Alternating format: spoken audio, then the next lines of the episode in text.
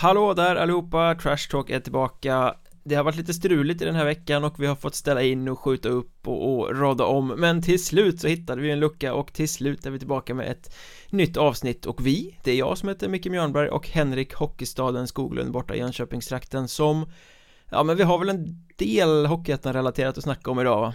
Ja, en del. Det ytterst lite. Men det, jag måste faktiskt bara flika in att det, det höll på att skitas idag också med, med podd För det blir lite teknikstrul här och alltihopa. Men eh, man får ändå se det positivt. Jag menar Karjala Cup är igång nu också.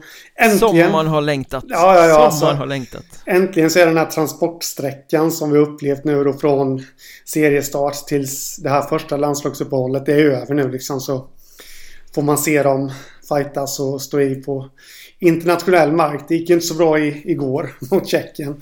Men eh, vi hoppas på mer. Jag antar att du precis som jag är full av förvåning över att det dök upp Corona i eh, landslagstrupperna på lite lägre nivå, alltså småkronorna och juniorkronorna. Ja. Vem hade kunnat gissa att det skulle kunna utbryta coronasmitta på en landslagssamling? Nej, det kom Vem? som en blixt från klar himmel. Jag, jag kan inte tro det. Jag får nypa mig i armen faktiskt för att Nej, det är svårt att förstå. Nej, jag, ty jag tycker det är synd om förbundet som måste hantera något sånt här som bara kommer helt out of the blue ja, alltså. ja, ja, ja, ja, men absolut. Så är det faktiskt. Ironi och sarkasm och sido, vi ska inte prata landslag, vi ska prata Hockeyettan och vad passar bättre än att eh, återknyta bekantskapen med en kär gammal profil från ligan som i många säsonger har varit nere och förgyllt Hockeyettan i alla fall nu på slutet och då pratar vi ju såklart om Conny Strömberg mm. som häromveckan eh, aviserade att han skulle tillbaka in i Hockeyettan. Eh, det kom han också, men inte som spelare utan som assisterande tränare i Surahammar. Och mm. vad säger man, de fick Conny-effekten direkt.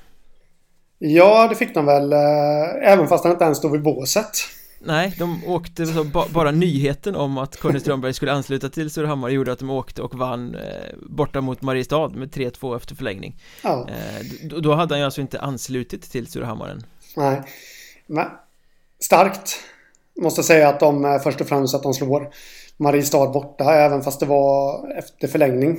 Eh, så enormt starkt. Sen då... De gick väl ut själva med, jag tror att det var första gången sedan 1988 eller något sånt där som de lyckades vinna i Mariestad. Mm. Och eh, sen, om man nu ska bli lite allvarlig, jag vet ju inte hur det vet väl ingen om det just är Conny-effekten. Känns det inte lite som att Surahammar ändå har haft det här på gång under säsongen? Vi pratade ju om dem för några veckor sedan. Eh, där, där vi sa att ja, självförtroendet kanske skulle kunna få sig en törn med alla de här hedersamma förlusterna och alltihop. Och det, det tyckte jag att man märkte. Eh, de, de torskade några matcher till. Alltså kanske inte var, där det kanske inte var lika bra spel. Men i grunden så har han nog ändå någonting på gång tror jag. Så vi får väl kanske tillskriva Patrik Julin, huvudtränaren, rätt mycket där ändå. Ja, såklart. Men de vann ju faktiskt Connys första match när han stod på bänken hemma mot eh, Malung nu ja. i eh, onsdags. Då blev det 3-2 efter straffar. Fast eh, Så, så ja. att, det är ju kul att kalla det Conny-effekten för att sen han ja, blev klar så har de ju inte förlorat och Nej. en seger i första matchen med honom på bänken också Han sa väl i lokaltidningen där att det här var väl kul men inte lika kul som att spela Nej, och det, då börjar man undra när, när kom han in på isen? Ja, det är väl bara en tidsfråga, så. tror du inte det? Jo, ja, det, det, skulle vara härligt. Spelande assisterande tränare, det, det är aldrig fel. Men jag tänkte på en sak. Menar, slår de Mariestad borta? Ska det verkligen krävas straffar för att slå Malung hemma då? Lite besviken. Ja, äh, svagt. Svagt Surahammar. ja, jag, jag, jag, tycker faktiskt att det är... Alltså Surahammar, vi, vi, det har ju varit en följetong här. Ja. Den eviga slagpåsen på något sätt och nu att de kommer igång, att de har kommit igång på det här fina sättet. Det, det tycker jag ändå är härligt på något sätt. Spetsa till det lite där i botten på västra. Sen kan man ju ställa sig frågan också, vad håller Mariestad på med? De verkar ju vara synnerligen formsvaga Jag menar, de torskade ja. 2-3 hemma mot Surahammar där Sen så följde de upp med att förlora 3-2 borta mot Köping ja. eh, Senaste omgången nu Nu ska man väl inte ta ifrån Köping någonting De är ju faktiskt ett överraskningslag som har gjort det väldigt bra i den västra serien den här hösten men det är fortfarande ett lag som Mariestad med sin klass, med sin ambition, med liksom allting de har Det ska de ju bara städa av mm. Ja, jag håller med eh, till fullo där och det är lite... det är lite, ja, jag, jag vet faktiskt inte riktigt vad de håller på med om jag ska vara helt ärlig. Men det är väl lite det vi har pratat om också. Det den här naturliga ledaren som, som de här som har lagt av Törnqvist och allt vad de heter. Det kanske inte finns och när, när det är tyngre dagar så kanske det är svårt att få igång maskineriet. Mm. Om, eh, om du förstår vad jag menar. Så att... Eh, nej, det är väl det. Ja, en sak som jag reagerar över det är ju att nu har ju förvisso Tobias Sandberg, målvakten där, han har ju stått alla matcher. Men, men oavsett det så är det ändå han som har fått ta emot mest skott av samtliga målvakter tror jag väl nästan i hockey. Oj då, är det så?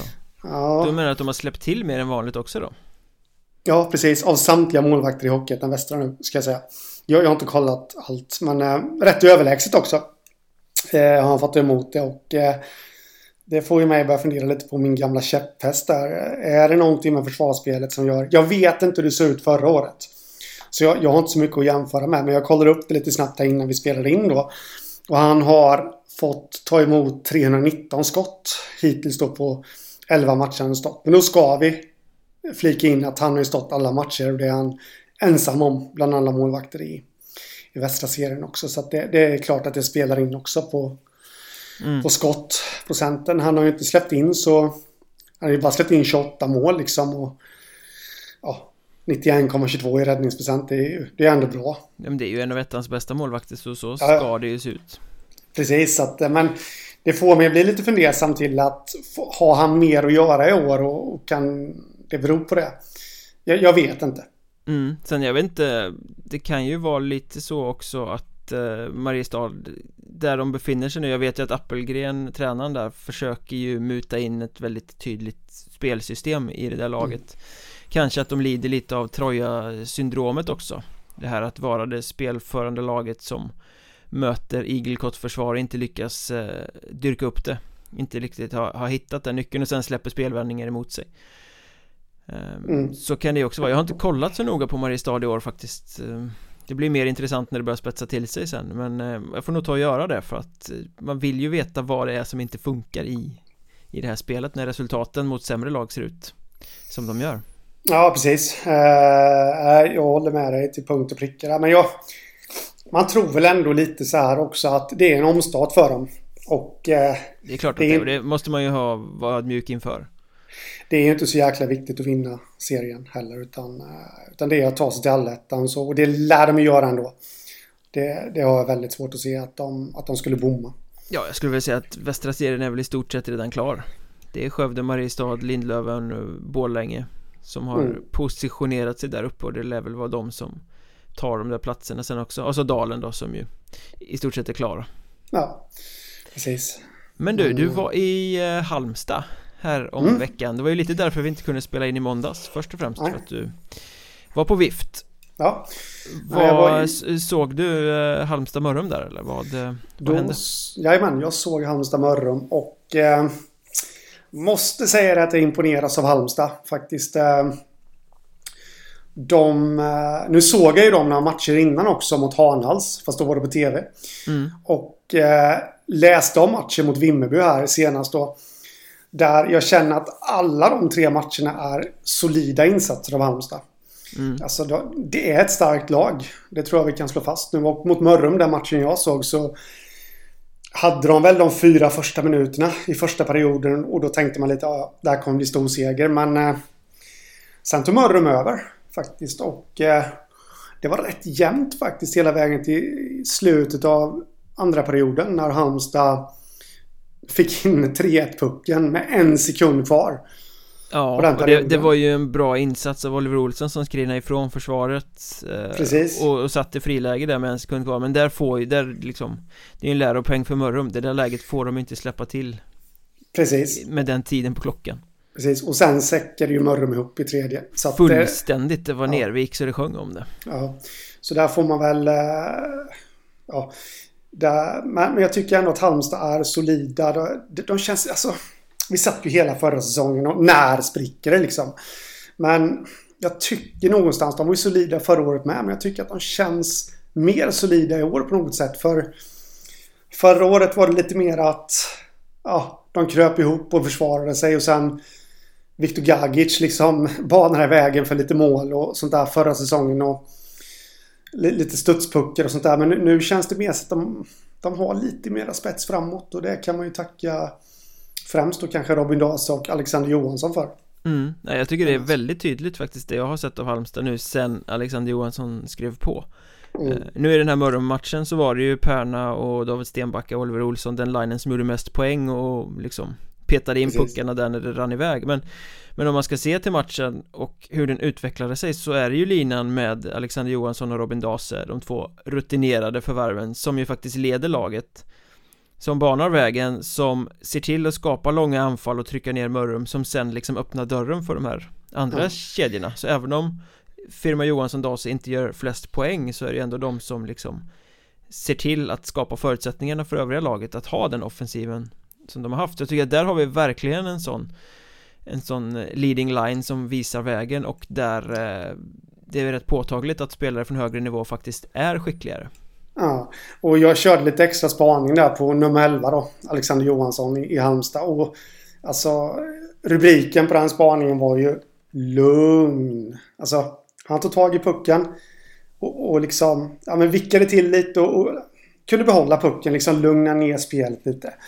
Tittade upp, hittade någon bra passning så att de fick ett anfall och kunde snurra lite i anfallszon och sånt där. Så att, eh, och det behöver man ju. Förra säsongen så var det väl mycket att de var väldigt tillbakatryckta men, men lyckades göra mål ändå. Men nu, nu får de ju... Och det är inte bara Alexander Johansson utan det beror ju på andra också då såklart. Men, eh, men, men de får lite mera lugn, kunna slappna av och vara lite i anfallszon så att... Eh, ja, ju mer du har pucken desto större sannolikhet är det ju att du kommer vinna. Om mm. man liksom slår ut eh, över en säsong. Så jag måste säga att Halmstad är på riktigt. Eh, det, det, är ju det här ständiga igen då, liksom att man kanske inte tror på dem. Men jag, jag skulle faktiskt bli förvånad om det inte blir allettan nu. Mm, ja, jag, jag, är på din linje Jag har ju faktiskt tippat dem till allettan från början ja, Så att det, det, känns, eh, känns tryggt Rub it in eh, men de, de känns ofantligt solida De känns jämna och De har ju en plump i protokollet där med 1-10 mot Kalmar. Men utöver det så har de faktiskt känts jäkligt stabila. Och, och det, det, kan de ju tacka sina målvakter för också. Jakob Jakob, Crespin och Hellsten som... Alltså det spelar ju ingen roll vem de ställer i mål. De, de spikar ju igen i stort sett. Ja, de var bra båda två. Ja, och Fredrik Johansson, sjuk i söndags.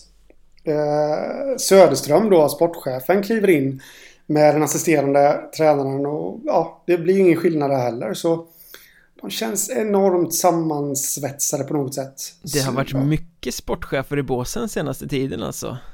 Jag vet ja. att eh, Jonathan Glader stod väl i båset för Piteå nu senast mot Boden eh, mm. Som ass då och jag, eh, Säcken var väl sjuk i, i Visby någon match nyligen också så att eh, Andrea Lundholm, sportchefen där, fick gå ner och coacha mm. Eh, så att eh, sportcheferna får jobba hårt i år Ja och eh, Får de säga det själva så är det idel coach-segrar. Det är väl klart att det är. Nej, men eh, ja. summa summarum, där Halmstad, de, eh, de imponerar måste jag säga. Ja, det gör de. Eh, men vi hoppar vidare här i onsdags, jag nämnde det lite snabbt nu, det var två riktiga toppmatcher i onsdags faktiskt Piteå-Boden och Karlskrona-Troja-Ljungby mm. Slutade med att Piteå besegrade Boden med 4-2 och Troja vann en lite konstig match i Karlskrona med 5-3 Ja. Eh, vilken hade du ögonen mest på? Eh, inte så mycket på någon av matcherna men jag kollade på bägge två. Lite så spontant och eh, du säger konstig match där Troja-Karlskrona. Det var ju att Troja gick fram till 2-0 ledning rätt snabbt. 3-0 till och med. Och, eh, men Karlskrona hämtade i kapp till, vad var det nu? Var det 3-3 eller 3-2? 2-3 och 3-4 va? Ja. Eh, så att eh, på så sätt var ju den märklig men det märktes ju att det var två bra lag. Ja, och ska man vara sån så är det väl också ganska givet att Troja just nu är ett bättre lag än Karlskrona också. Känns som det, men... Vi har ju pratat, vi behöver inte fördjupa oss i Troja för det har vi pratat om många gånger men de har ju en dimension mer än vad alla andra lag har egentligen i mm. den här serien.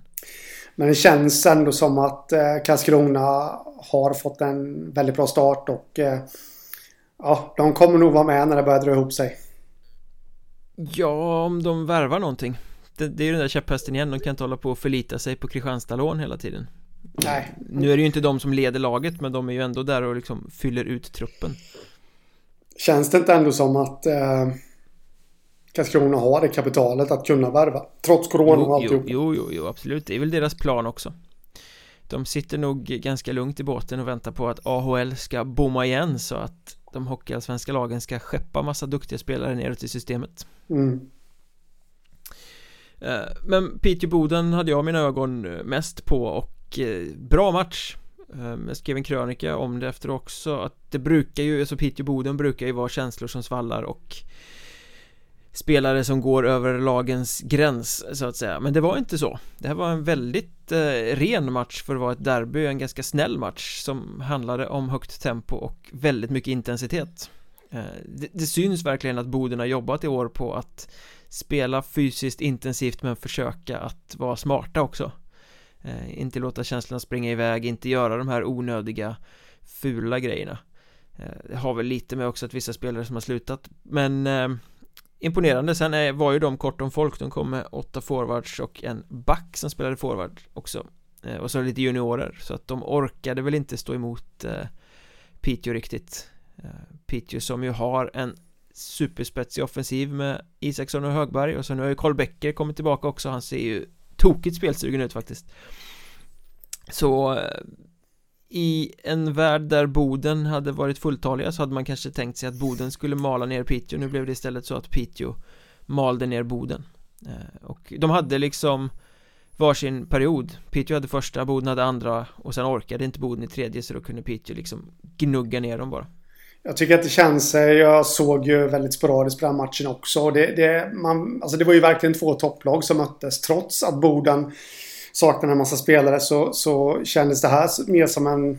Visst, det var en snäll match, det håller jag med om, men kändes ju mer som en match... Eh, det var ju en, en, intensiv match på det ja, sättet. Eh, I allettan liksom omgång 17 för att eh, säkra de topplaceringar än i grundserien i norra. Så att... Eh, mm. Lite tuppfäktning där, men... Eh, det, som, det som slog mig var ju att... Eh, eh nu ska man inte dissa någon målvakt, men men eh, jag satt och jämförde målvakterna lite där och... Eh, vad heter han nu målvakten i Piteå? Westermark. Han, ja just det, Jan Westermark kändes lite, lite mera solidare än Victor Jonsson. Även fast det inte var så stor skillnad men... Jag vet att jag tänkte på det när chanserna dök upp där att den här tar Westermark och lite mer osäker när det gäller Jonsson. Mm. Uh, så det känns som att Piteå sitter med kanske den största matchvinnarmålvakten där. Sen när det väl kommer börja dra ihop sig. Boden har ju växlat rätt mycket fram och tillbaka mellan Victor Jonsson och David Otter mm. Eh, så det är som att de inte riktigt har bestämt sig för vem som är etta än Frågan är ifall de kommer bestämma sig då. Eh, vi vet ju inte ja, Men det vad... måste de göra, det där har vi pratat om flera gånger att du, ja. Förr eller senare måste du bestämma vem som är jo, etta. Det är inte bra att göra som Nybro gjorde förra året eller som Mariestad gör i år och bara matcha en målvakt hela tiden. Men eh, någonstans så måste du ändå ha en eh, första målvakt. Ja, ja, men eh, jag tror att Boden kan nog köra grundserien liksom och sen får de börja bestämma sig till allettan. Här kan de nog växla lite och då märker väl de som är närmast laget där vem som vem kommer palla med allettan bäst? Mm. Jag tror att båda målvakterna kommer och, göra det. Och den norra allettan är ju lite speciell på sitt sätt då eftersom man spelar mycket lördag-söndag Ja eh, Så då är det ju bra att ha två målvakter igång också Det Precis. finns ju olika filosofier kring det där men Det kan ju vara bra att ge dem varsin då Över mm. en sån helg Jag vet Östersund i fjol väntade väl hela vägen till eh, playoff-spelet innan de bestämde vem som skulle vara första Då Robin Kristoffersson och och eh, Carl Hjelm var ju extremt duktiga båda två mm. Eh, men till slut så var det Kristoffersson som fick playoffet Ja Håller vi oss kvar i norr så har ju SK Lejon slagit på stort med två talangvärvningar nu sista tiden också um, Logan Mayo och Matthew Shreddle Två nordamerikanska stortalanger, vad är de? 17 år eller något? Kommer ja. till Skellefteå för att lira Eh, det är väl inte riktigt lika högkaratiga namn som de här eh, McLennan och Grieg som skulle till Karlskrona men sen sket i det mm, Men det är ändå spelare som nämns liksom i, i draftsammanhang Mm, det är det uh, Ja, det är ju man har lite svårt för att sätta, man vet ju ingenting om, om de här spelarna. Det är lite svårt att sätta någon slags etikett på vad de kommer bidra med. Men det är spännande. En sak som jag reagerade på där det är väl att eh, Jag vet inte om det är den ena eller om det är bägge två. Men bägge två är egentligen Eller den ena eller bägge två är ju värvade till J20-laget. För att Som jag då misstänker Komma runt det här med transferkorten. Som kostar en slant. Säkert De internationella transferkorten. Nu, nu får ju J20-laget ändå inte spela Nej, precis. Eller det kanske de får, det, det är inga sådana specifika regler i Norrland Så att norrserierna kanske kan spela Eller? Oklart. Ja men, men många juniorserier har ju bommat igen nu efter de senaste riktlinjerna från Folkhälsomyndigheten och RF Men jag såg någon artikel nu om den här Mayo i alla fall som väl har kommit hit som eh, uttryckte sig att isen är gigantisk Ja, men det kommer nog ta ett litet tag eh, att komma in i det. De är ju vana vid att eh, på lite mindre rinkar och sånt där. Men ja, det återstår att se eh, vad de kan göra för Lejon där. Eh, det är så jäkla svårbedömt tycker jag. När de, visst de är aktuella för NHL-draften men vi vet inte riktigt vilken runda eller hur pass stora talanger de är.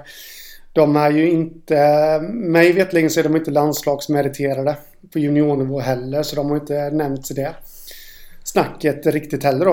Eh, Jag, Ja. jag tycker sånt här är konstigt bara alltså, Det talas så mycket om talangutveckling Att Hockeyettan ska vara en talangutvecklingsliga och bla bla bla bla bla Men så ska vi ta hit 17-åriga nordamerikaner Och då ska vi utveckla andras talanger Eller vad Mm. är Vad är liksom poängen?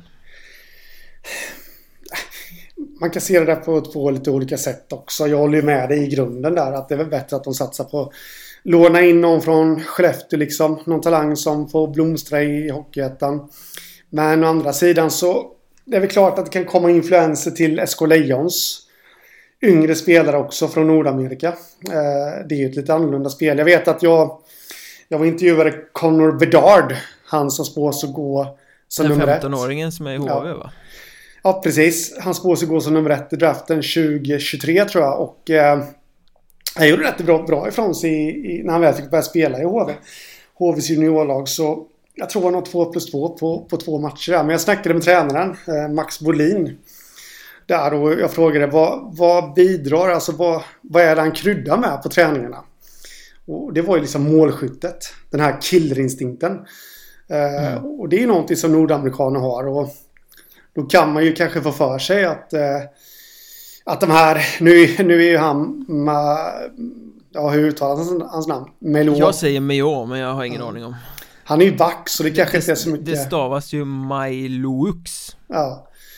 Han är ju back, men storvuxen back så han kanske inte kommer bidra så mycket med målskytte då men kanske det här kompromisslösa spelet framför mål. Kanske en och annan lejonspelare kan, kan snappa upp. Så jag tror ju ändå att det, det kan ju vara bra med visst utbyte också men samtidigt så håller jag ju med dig att eh, ja eh, det är ju man vill ju hellre kanske att de som satsar på svenska juniorer. Mm. mm. Apropå eh, eh killerinstinkt och kanadensare så var det ju exakt så det inte blev i allas våra kära vikingar eh, Glöggfryntlighetens stolta försvarare Nybro där Nej. Riker Lear floppade brutalt Sen gjorde väl en assistpoäng tror jag och den kom i premiären när eh, en klantig Karlskronaback bjöd honom på pucken så han kunde servera ett öppet mål eh, Annars helt iskall och har lämnat klubben efter nio matcher tror jag det blev sammanlagt Mm. Vad man kunde läsa sig till på Nybros hemsida där var ju lite att det var... Han hade en, en familjesituation. Som kanske inte var så... Jag vet faktiskt inte riktigt vad, men det, familjesituationen gjorde att han ville lämna. Och, eh, och om det nu är så så... Alltså... Ja, absolut. Det, det är väl klart familjen går alltid först. Och då kan man ju kanske få det till också att det är jäkligt svårt att prestera på isen om du har någonting så tynger dig vid sidan av. Ja, å andra sidan kan man väl kanske också vända på det och säga att det, om det är någonting som tynger vid sidan av så blir det inte lättare att hantera om det dessutom går dåligt i hockeyn Det är lättare att eh, liksom välja hockeyn om eh, det går bra Mm. Ja, ja. Så kan det vara också. Eh, där kan man ju börja fundera lite. Det, det är väl inte just Riker Ler-fallet så fick man börja fundera utan det var mer Ville Nieminen-fallet, tränaren i Modo. Som du, men, du, menar han, du menar han som eh, knatade in på uh, chefernas kontor och sa nej, det här funkar inte Jag, jag kliver av, jag går bort ifrån, mm. från min lön här för att det funkar inte efter några matcher det, det, har ju hänt förr, det ska vi inte sticka under stol med, men det är inte så vanligt uh, Och det får ju ändå börja tänka lite på att har de en uppgörelse i grunden där? Nu snackar jag som Modo och Ville Självklart att det finns en uppgörelse i bakgrunden. För att det hade ju inte sett så jäkla snyggt ut i dessa tider, coronatider och alltihopa om Modo hade sparkat en tränare efter nio matcher. Eh, just med tanke på att eh, jag, jag Tigger tror... från sina fans och ja. klagar över bortfall och ja. Man får ju för sig att han är utköpt på ett eller annat sätt och då om man då ska översätta detta till Hockeyettan kan det vara någonting liknande med Rikelier? Det hade ju inte sett så snyggt ut av Nybro som dessutom har flaggat för ekonomiska problem att eh, sparka en spelare. De har ju dessutom redan sparkat eller valt att inte gå vidare med Darian Hamilton. Ja. Den här eh, nordamerikanska backen som kom och inte alls färgade så som det var tänkt. Nej. Precis så att eh, Ja. Man kan misstänka, nu säger jag inte att det är så men man kan misstänka kanske att det finns någon Uppgörelse i botten där som eh, som, som eh, man inte vill ska komma ut.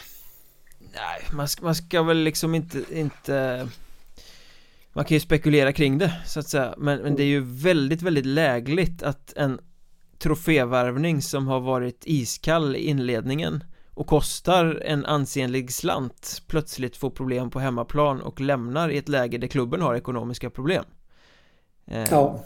Vill man vara konspirationsteoretisk så kan man ju måla hur mycket som helst kring det. Mm. eh, För så var det ju, Nybro och Raikler var ju inte där gratis. Han uppade väl sin lön ganska kraftigt när han lämnade Visby för att gå till Söderserien och Vikings istället. Mm. Så mycket har man ju förstått. Ja, men precis. Så att, eh, Men som sagt, det är bara spekulationer och Jag känner ju så, så också att familjen går ju alltid först Så det är bara att hoppas att det reder ut sig För honom Självklart, självklart Sen är det ju så, Nybro har inte råd att ha en spelare som kostar mycket pengar och producerar så lite Nej. Sen sitter de ju i en situation där nu också som ju började lite innan Ler lämnade och det var ju att de fick ju låna eh, tillbaka Fabian Ilestedt från Västervik mm. och då lånade de in honom trots att de hade det ganska välbeställt på forwardsidan eh, mm. och det kanske sände signaler redan där eh, och Västervik är ju som nu har tagit in Davidssons där. Och därmed fått fullt på forwardsidan.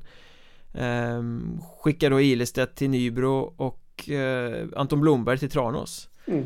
Och jag gissar att lösningen eh, Ilestedt inlånad från Västervik är betydligt billigare än Raikelier på kontrakt. Det tror jag med. Eh, faktiskt. Och de tog dessutom in efter eh, försvann så Hampus Andrén lånades in från Alvesta då eh, division 2 och det får jag för mig en billig lösning också. Jag såg ju lite också av Nybro-matchen där i eh, i onsdags. Eh, när de spelade. Och eh, han var ju som ett litet kvicksilver. vad jag såg av honom. Så han var nog glad över att vara tillbaka. Eh, Andrén. I, eh, i Hockeyettan. Men, var det den matchen de torskade eller? Ja, de torskade mot Tranås med vad var det? 0-3. Så var det, just det. Eh, Eh, men det man faktiskt eh, eh, ska ha med sig lite med Ilestedt-grejen där. Jag sa ju det när han kom tillbaka till Nybro att här har de en spelare som de vet har producerat i klubben. Men en assist på fyra matcher. Kanske inte säger så jäkla mycket om Ilestedt utan det säger kanske lite om Nybro. Vi pratade om det i förra podden. Är de känns lite impotenta med målskyttet framåt. Mm, ja det kan vi ju tillämpa på Raikelier också ju. Ja. Det, och det har vi pratat om, alltså det är svårt att göra poäng i ett lag som är så defensivorienterat ja. Eh, Spe, kanske... Spelsystemet kanske inte lämnar utrymme för så mycket offensiva utsvävningar Nej, så det kanske, det kanske hela skulden kanske inte ligger på Riker heller då, att han inte producerar framåt där. Nej, så kan det mycket väl vara. Men tycker du förresten att Tranås, eh, har de kommit ur sin svacka nu eller? Ja, nu har de ju spottat upp sig ordentligt. Mm. Nu har de ju tagit flera meriterande bortaskalper också. Alltså Man är inte dålig om man vinner både mot Troja och eh, Nybro på bortaplan. Nej, och jag tycker att de eh, Nybro jagade ju. Då stod det väl 0-1 eh, Nybro kom inte till den här riktigt heta matcherna men det och vi, ja, vi sa ju precis här då att de kanske är lite impotenta framåt och alltihopa men Tranås gjorde det bra också i försvarsspelet. Så att jag jag skulle nog vilja slå fast att Tranås är ur sin svacka. De har lärt sig att bevaka sina ledningar nu. Och därmed Också. sitter Niklas Högberg säkert? Uh, ja. Om man nu säger rent spelmässigt så gör han det. Ja, tycker jag. Och resultatmässigt. De är ju uppe på allettan-plats nu. Ja. Ja, men precis. Så att eh, kanske då fått ordning på, på defensiven och, och sådana saker och, och alltihopa. Så att eh, nej, det är bara att Applådera. Ja, applådera. Innan vi går vidare med de lite tyngre ämnena nu så ska jag bara nämna att eh, ni har möjligheten att stödja oss via Patreon Det har ni förstått vid det här laget men eh, det är så här. Ni kan kasta in några dollar i månaden eh, och då hjälper ni oss att göra den här podden oftare. Vi siktar ju på att göra den en gång i veckan. Det blir inte riktigt en gång i veckan eh, Men ju mer ekonomi vi kan få i det desto oftare kan vi göra den och då till slut kanske vi kan vara helt på banan med att lova att göra den en gång i veckan. Och det är ju som så också att eh, de som stöder oss på en viss nivå där på Patreon får också en bonuspodd varje vecka med riktigt spetsiga ämnen vid sidan av. Så att eh, överväg den möjligheten. Det finns länk i avsnittsbeskrivningen och annars kan ni gå in på patreon.com och söka efter Mjölnbergs Trash Talk. Vi är extremt glada och tacksamma för varje liten krona vi får in där. Ja, absolut. Och nu ska vi inte slå oss själva för bröstet och sätta oss på några höga hästar här. Men man får ju känslan över att vi, vi är, den här podden, Mjölnbergs Trash Talk, är rejält uppskattad. Eh, runt om i Hockeyettan Sverige. Så att eh, jag tycker liksom att man hör var och varannan kotte man snackar med i de här sammanhangen. Eh, har ju hört podden så att eh, det är klart att vi vill fortsätta. Det har nog mer med våra fagra röster att göra än innehållet Ja, det måste vara så. Våra matlagningsrecept och geografi och allt vi har gått igenom genom åren. Och hostningar, inte att förglömma. Ja, men idag har det varit lugnt hittills, men det kan, lär väl komma. Göra, ska göra en hostspecial på Patreon någon gång. jag sjunger Jingle Bells fast i hostversion. Det, det är jul, julavsnittet. Mm. Uh, men i alla fall, det är ju bara någon dryg vecka sen så stod många klubbledare där ute och gnuggade händerna över att få ta in eh, 300 pers på läktarna. Eh, sen klev regionerna in.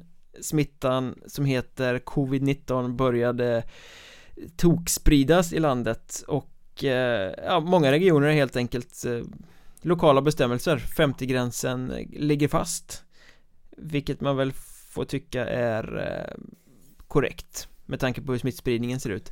Men vad händer nu? Alla som hade planerat för 300 pers så blir det 50 igen. Är vi tillbaka på den här säsongen går under till jul eller vad eh, Vad tror du? Ja, jag vet inte, jag har ingen aning Jag måste flika in en liten sak där faktiskt. Det Alltså rent generellt nu då jag, jag har ju dundrat lite om att De måste släppa på publik igen och alltihopa då. Eh, men nu har vi kommit till ett läge Smittspridningen ökar. Då, då får man ändra sig Vilket jag har gjort att Ja, men det är klart att nu tycker jag faktiskt att 300-gränsen är helt okej. Okay. Um, och jag låter det vara osagt om 50-gränsen. Men jag kan bara referera till vad jag upplevde i söndags där. I, I Halmstad. Halmstad. Mm. Ja, det var ju 300 pers på läktaren där. Nej, det var det inte alls. Det var 201 åskådare. Men jag rörde mig lite runt där. Uh, och, och vad heter det? Jag var på toaletten och råkade hälla ut en halv flaska handsprit över mig. Men uh, det är en helt annan historia. Uh, det var ingen trängsel. Alltså, det var 200 pers. Jag vet inte vad deras arena tar. Den tar väl 3000 någonting va? Ja. Så det är ju en ganska stor arena. Mm, men det var ingen trängsel. Alltså det...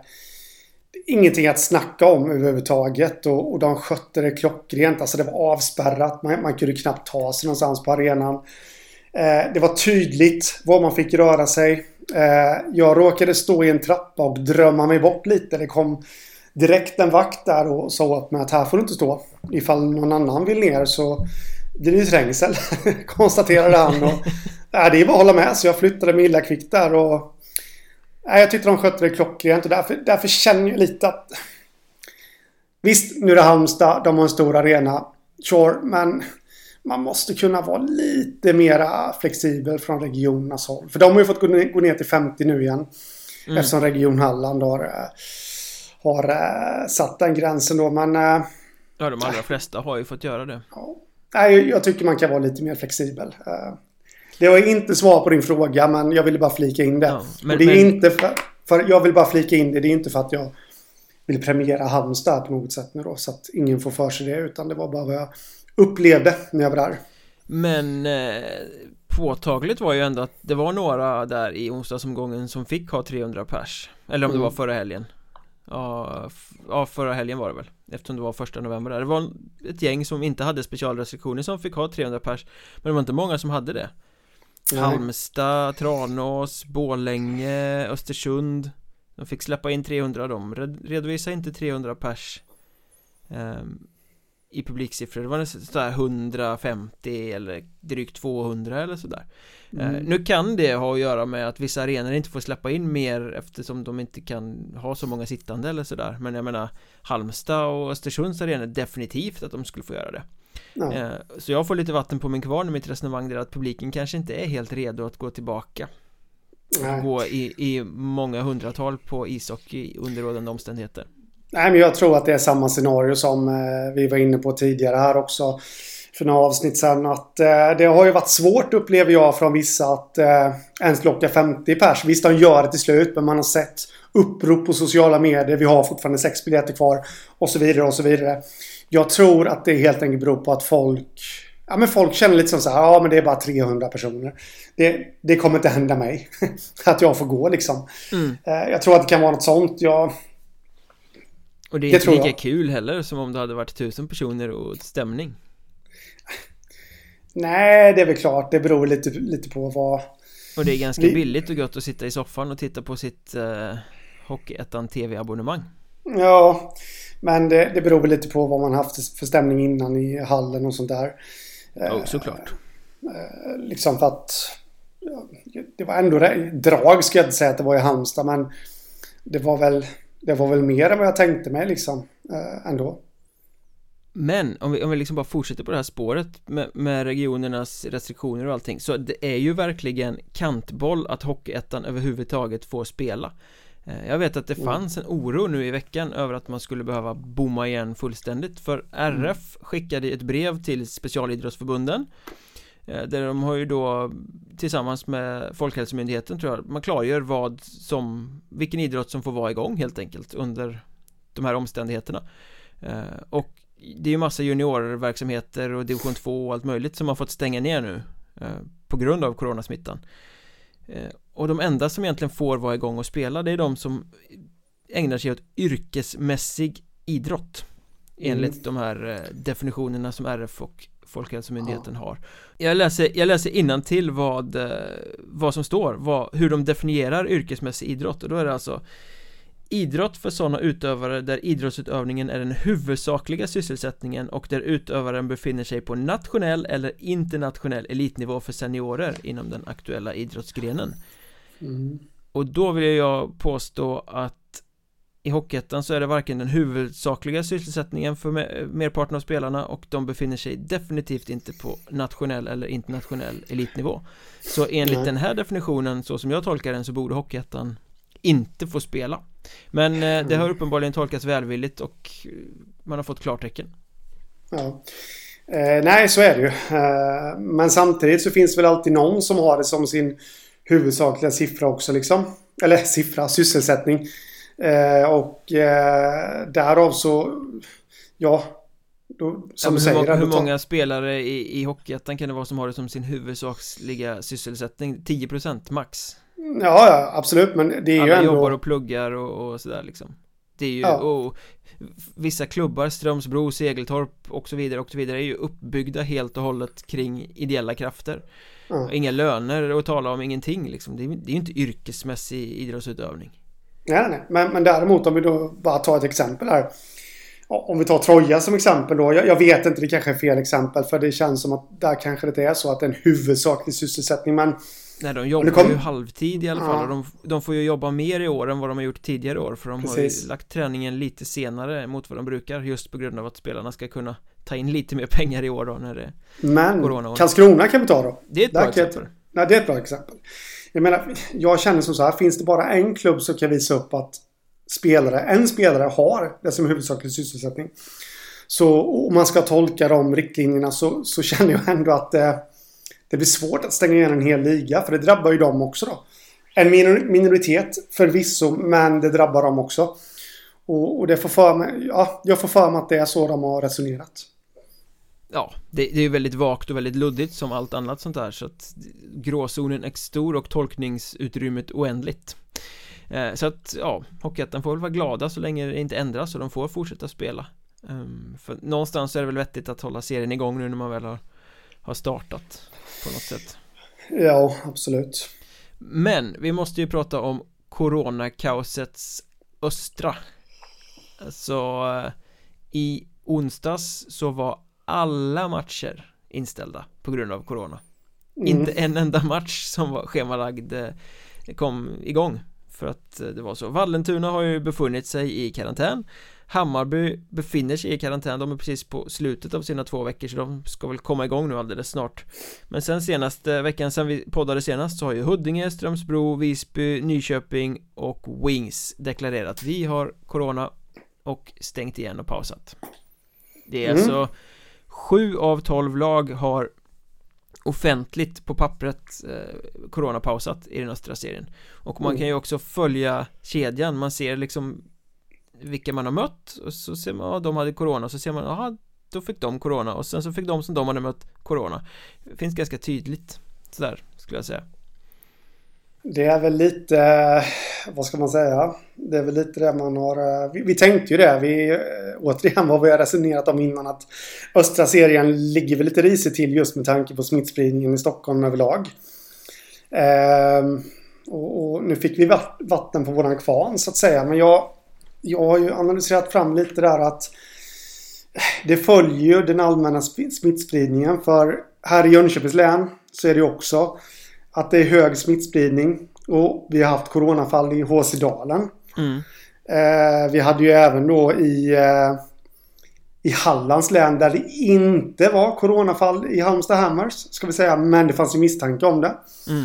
Och så är det något annat län som jag nu har glömt. Men, men som också liksom har restriktioner nu. Men där hockeylaget fick, fick bomma igen. Så att liksom det följer ju lite smittspridningen så att säga. Så det, det var väl inte helt oväntat att, eh, att eh, Stockholm skulle Stockholmshockeyn skulle få en smäll här. Nej, sen är det ju, har jag hört från eh, flera olika av var varandra oberoende och väldigt pålitliga håll att Segeltorp också har coronan eh, Även om de inte själva har gått ut med det De har liksom räddats av att deras motståndare redan har varit i coronapaus och de har inte behövt kommunicera mm. Om jag förstår uppgifterna rätt som kommer in Men det här välter ju hela serien det, det är mer än en månad sedan premiären och Vallentuna har bara spelat tre matcher Ja. Eh, och de matcherna de ska spela när de själva har varit friska har blivit inställda för att motståndarna har varit sjuka eh, Och nu för varje match som skjuts upp så blir det ju mindre och mindre otroligt, eller mindre och mindre troligt ska jag säga att den östra serien kommer kunna gå i mål till den 16 december som är sista omgången Ja, ja, ja. Alltså, alltså... Det, det kommer ju inte att gå Nej, jag menar Vallentuna då som du säger, de har 19 matcher kvar att spela på 37 dagar ifall de nu får spela alla matcher. Eh, ja, de får ju inte spela nu ikväll va? Nej. Den var Nej, inställd, eh, så att de kommer väl till spel på söndag. För första ja, gången på, då, på ett bra På dag. söndag, då, då, är det 37 dagar Förutsatt att Strömsbro då har kvicknat till tillräckligt efter sin mm. coronapaus. Nu, mm. uppgifterna Precis. säger att den matchen ska spelas, så det verkar väl som att det blir så, men eh, Ja, det är ändå många matcher, få dagar. Ja, men alltså det är mindre än varannan dag. Eh, marginellt mindre än varannan dag. Men liksom... Det blir ju en... Eh, nu vet jag, jag har själv sagt att man kan inte... Den här säsongen, det kan inte vara jätterättvist och alltihopa, bla bla bla. Men, men Vallentuna riskerar ju faktiskt att... Eh, överdrivet sagt men spela ihjäl sig. Alltså, när ska de hinna träna? Mm. De har jobb vid sidan av. Och det där är ju ett problem som Vallentuna faktiskt har åkt på nu Vilket har slitit på spelarna har jag förstått att De har jobb och de har studier och de har allt annat och de planerar ju sina jobb och när de ska vara lediga och hur utifrån när de ska spela match Vilket ju har blivit en jäkla röra När matcher har ställts in med så kort varsel. Jaha, nu mm. hade motståndarna corona idag igen, nu har jag tagit ledigt för att, jaha, äh, äh, och så ska det bokas in nya datum, nu måste jag vara ledig då istället. Det är ett jäkla pussel, det är inte bara att flytta en match. Nej, nej, nej men exakt. Så att eh, Och det blir ju, det blir ju inte helt sportsligt korrekt då om man ska säga så just för Vallentuna som har drabbats extremt hårt av det här. Eh,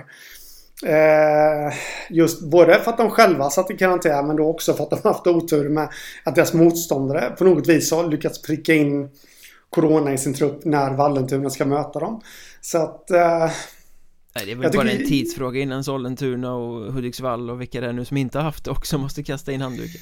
Ja, men jag tycker synd om Vallentuna, det måste jag faktiskt säga. Och eh, det blir inte helt sportsligt rätt känner jag. Eh, och då är frågan...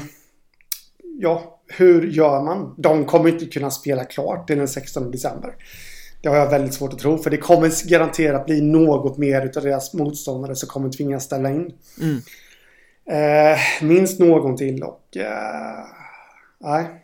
Nej men och sen är det ju så också, det är så många lag Vallentuna har allra, allra flest såklart Men det är många lag som har släpande matcher nu mm. Som ska eh, spelas i kapp Och det gör ju också att det blir svårare med datum eftersom det ska passa flera olika lag som måste ha nya datum Mm. Så varje match som ställs in från och med nu kommer ju liksom vara svår att knöla in i någon form av spelschema ja, ja. Och nu har de ju öppnat för att ah, men man kanske kan spela helgen efter också där Alltså 18, 19, mm. 20 december Men jag är tveksam till att det kommer räcka Faktiskt Ja det gör med, det gör med Så det blir ju väldigt intressant att följa och hur ska de andra serierna förhålla sig till det då?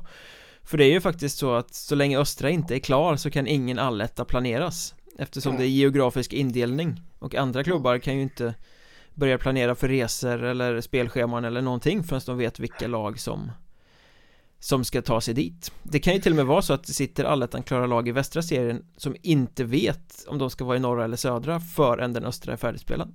Precis. Och eh, då dubbel otur för både förbund och ligaorganisationer nu att, att det verkar rätt jämnt i kampen kring strecket. Det har det inte kanske varit så mycket de andra säsongerna. Men nu, nu känns det som hur många lag som helst.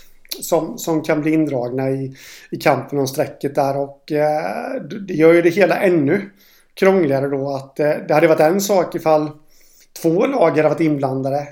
Eh, då, Man kan göra dubbla scenarier liksom. Ja, ja, då, då hade, ja precis. Då hade de ändå kunnat vara givna för, för, för norra allettan ändå eller södra. Men, men nu blir det ju tufft.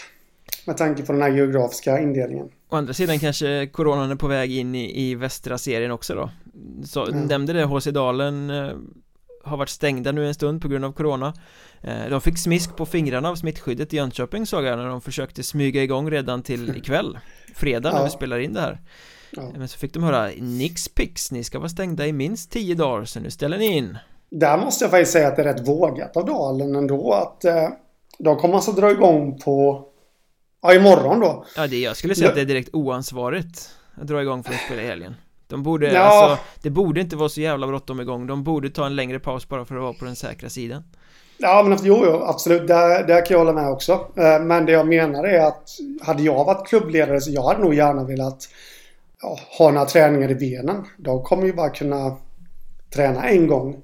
Eller mm. om de ens kommer hinna träna innan de möter Skövde, toppmatch. Eh, så det är lite vågat Om nu inte Skövde också måste lägga sig då för att eh, de mötte ju Kumla i onsdags och Kumla meddelade väl igår att nu har de stängt på grund av coronafall i truppen mm. Så att, ja, det är ju en cirkus Ja Ja, ja absolut. Där. Vi får se vart det landar. Eh, så här är det i alla fall. Den här hela coronahistorien eh, Rör ju till det för många och inte minst i östra. Och bakom kulisserna så finns det nu väldigt mycket diskussioner om hur säsongen ska fullföljas. Det finns förslag på att man kan rita om den. Det finns olika åsikter om ekonomin. Och det, det är ett litet maktspel bakom gallerierna skulle man kunna säga. Och det kommer vi prata om i Patreon-avsnittet som hör till eh, till det här avsnittet. Så ni som stödjer oss via Patreon kommer att få en liten eh, bonusdel. Vi kan kalla den spelet om allettan eh, med mm. lite tugg om vad som händer egentligen och synen på om allettorna ska spelas eller inte. Det kan nog bli rätt intressant. Ja absolut. Det tror jag men innan vi går vidare till någonting annat så finns det väl ett ämne som vi också måste ta upp här innan vi avslutar och eh, vi kan ju kalla det Boden vs Hockeyettan. Mm. Den här eh, ständiga kampen som har pågått i snart ett år eh, och eh, skiljedomsförfarandet är över. Det kom en dom igår torsdag när vi spelar in det här. Eh, Nu har inte vi kunnat läsa domen men att döma av eh, vad Boden kommunicerade via sina kanaler eh, sent igår så eh, har den här domen gått till organisationen Hockeyettans fördel så att vi får väl gissa att det var ringdans och cigarr där ute i Farsta igår kväll Ja, jag vet inte om man ska dra det så långt. Det är väl en olycklig situation för Hockeyettan där också men eh, eh vad man kan sluta sig till det är ju i alla fall att eh, Boden kommer för vad jag har förstått det som så kan man inte överklaga det här. Ja, det måste vara ett formellt fel begånget av en jurist eller något sånt där då. Ja, och eh, det, det, det kommer ju göra att Boden kommer få betala alla advokatkostnader. Men så finns det en liten twist på det där också då att vad jag har hört så så, ni vet inte jag om Hockeyettan ska, gå vidare med det här men, men vad jag har hört så finns det ju utrymme för att Hockeyettan nu att kunna gå vidare. Att Eh, att eh, alltså, finns det andra klubbar som har skrivit under avtalet har de lidit ekonomisk eh, skada av att Boden inte har kritat på. Just med tanke på då att ATG kanske inte har velat betala fullt ut med pengar för, för att det är ett lag som inte har varit med. Då åker de ju på den smällen också. Men det är bara, jag, jag säger inte att det är så, jag har hört det. Ja, jag vet här, inte. här kommer det ju kunna processas i uh, in absurdum egentligen, hur länge som helst. Uh, För det som de har tvistat om här är väl om avtalet för förra året uh, På något sätt. Och det är ju inte i spel längre Egentligen. Nej. Så att, jag tycker ju bara att hela den här historien är ju bara sorglig. För nu har Hockeyettan vunnit då, de har drivit den här processen. Men vad har de vunnit? Ja, de, de har vunnit kanske lite prestige att kunna säga Boden, ni hade fel. Men de har ju, som jag ser det, inte vunnit någonting som gagnar sina övriga 46 medlemsföreningar.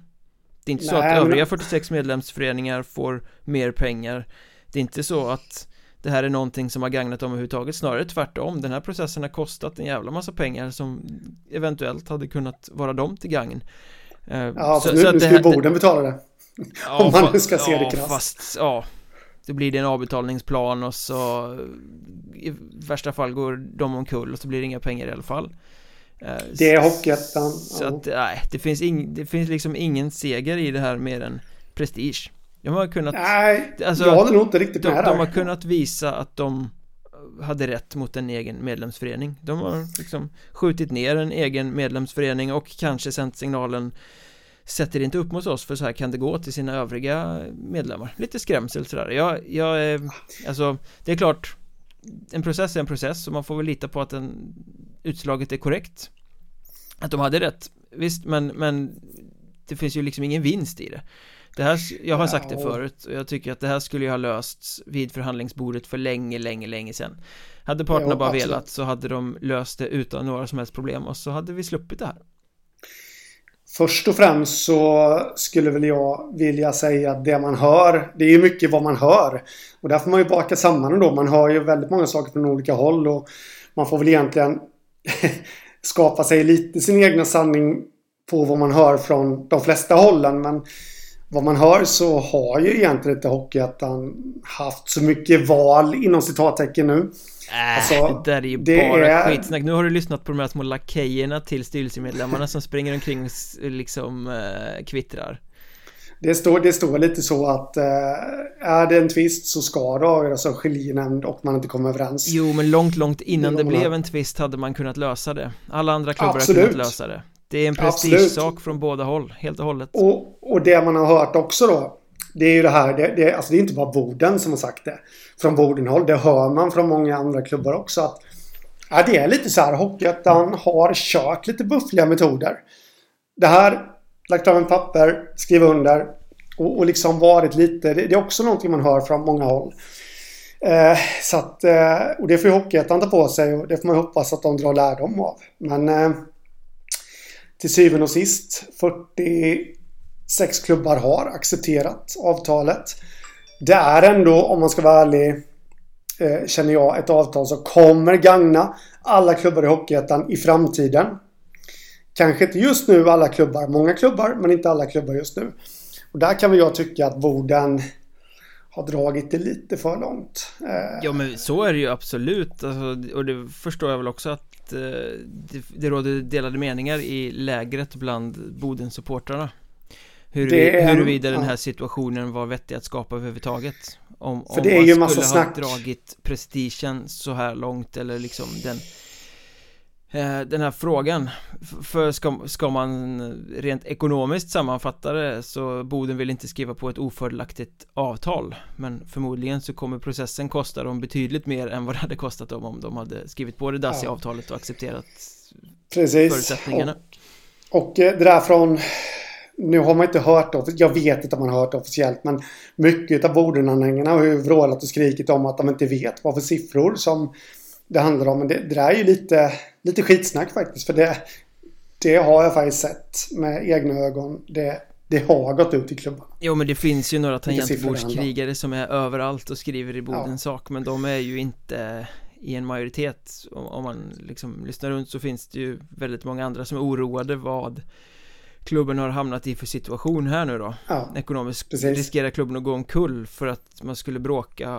om något sånt här som äh, ja. Det här är ju ingenting som Utfallet till trots Det här är ju inte en process som någon av sidorna Kan eller ska vara särskilt stolt över Nej, nej, nej, absolut inte. Det, det säger jag inte. Ehm, men däremot så tror jag att det kan bli lite vinst för övriga klubbar och att de, de märker att de har ändå gjort rätt.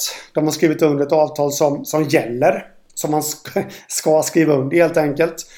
Eh, och det tror jag nu när de, när de har fått det svart på vitt så får man väl för sig ändå att att det har ljusnat lite med en fortsättning av det här ATG-avtalet. Det kanske då kan bli en förlängning på det. Eh, eftersom nu står det svart på vitt att, att eh, ja, det är det här som gäller helt enkelt. Då. Men det, det, det, här kommer säkert hinna gå många turer till. Ja, det där är också en förenkling för att det handlade ju inte bara om Visby och Boden och att de inte hade sänt några matcher när det där brakade samman Det är den officiella bilden som har kommunicerats men den är ju mycket mer mångfacetterad än så skulle jag säga Ja, ja, men till syvende och sist så är det ju eh, 46 av 47 som har skrivit på. Sen vet ju precis som du att det finns ett missnöje bland många fler klubbar än Visby och Boden. Och Karlskrona som dröjde rätt länge med att skriva under.